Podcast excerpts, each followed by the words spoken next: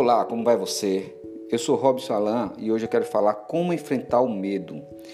Como função do instinto de sobrevivência, o medo ajudou a manter o ser humano vivo durante milhares de anos e, por razão disso, foi o responsável por adaptá-los às mais terríveis condições na natureza.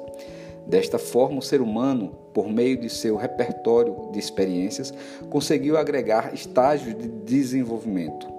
É importante reconhecer quais são as verdadeiras circunstâncias e momentos em que o medo se instala e também como proceder nestas situações. Prepare-se para desafiá-lo.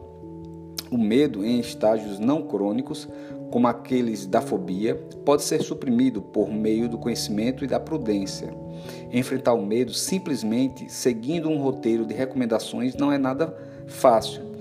Falas do tipo: tenha coragem, na cara e sem vergonha.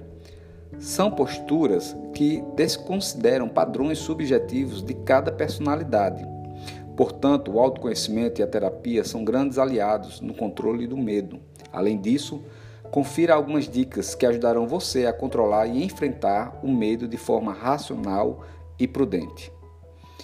Dica número 1: um, faça a autoanálise. A reflexão sobre nossos sentimentos que nos causam medo é a primeira atitude que devemos ter.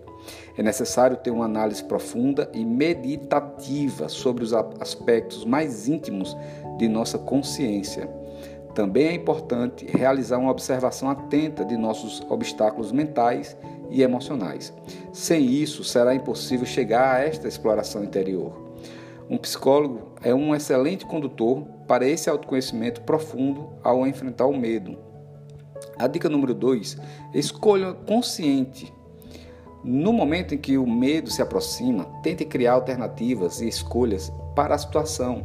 Observe como a sensação de medo traz consigo memórias do passado e tente desatá-las mentalmente.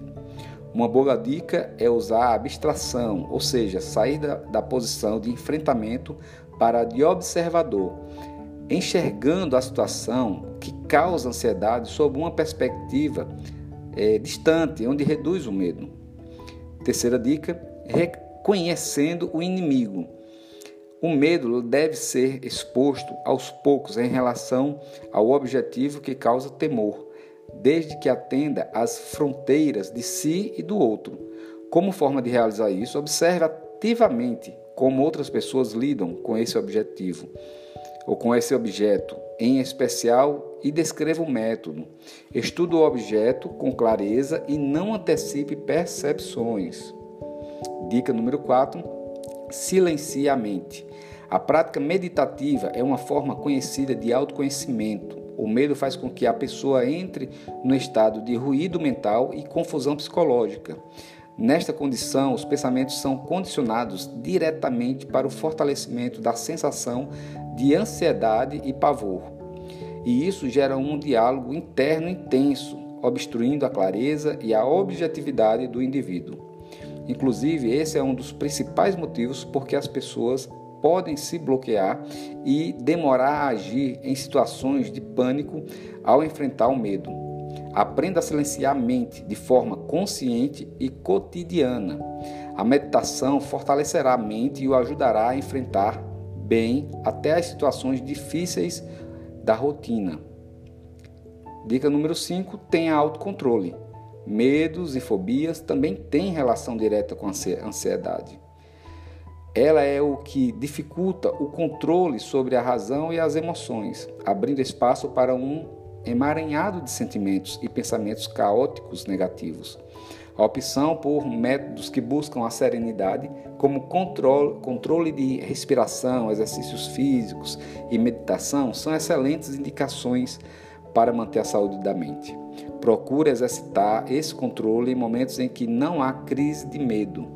Com isso, no momento em que ela se instaurar, terá maior facilidade em administrar a atenção.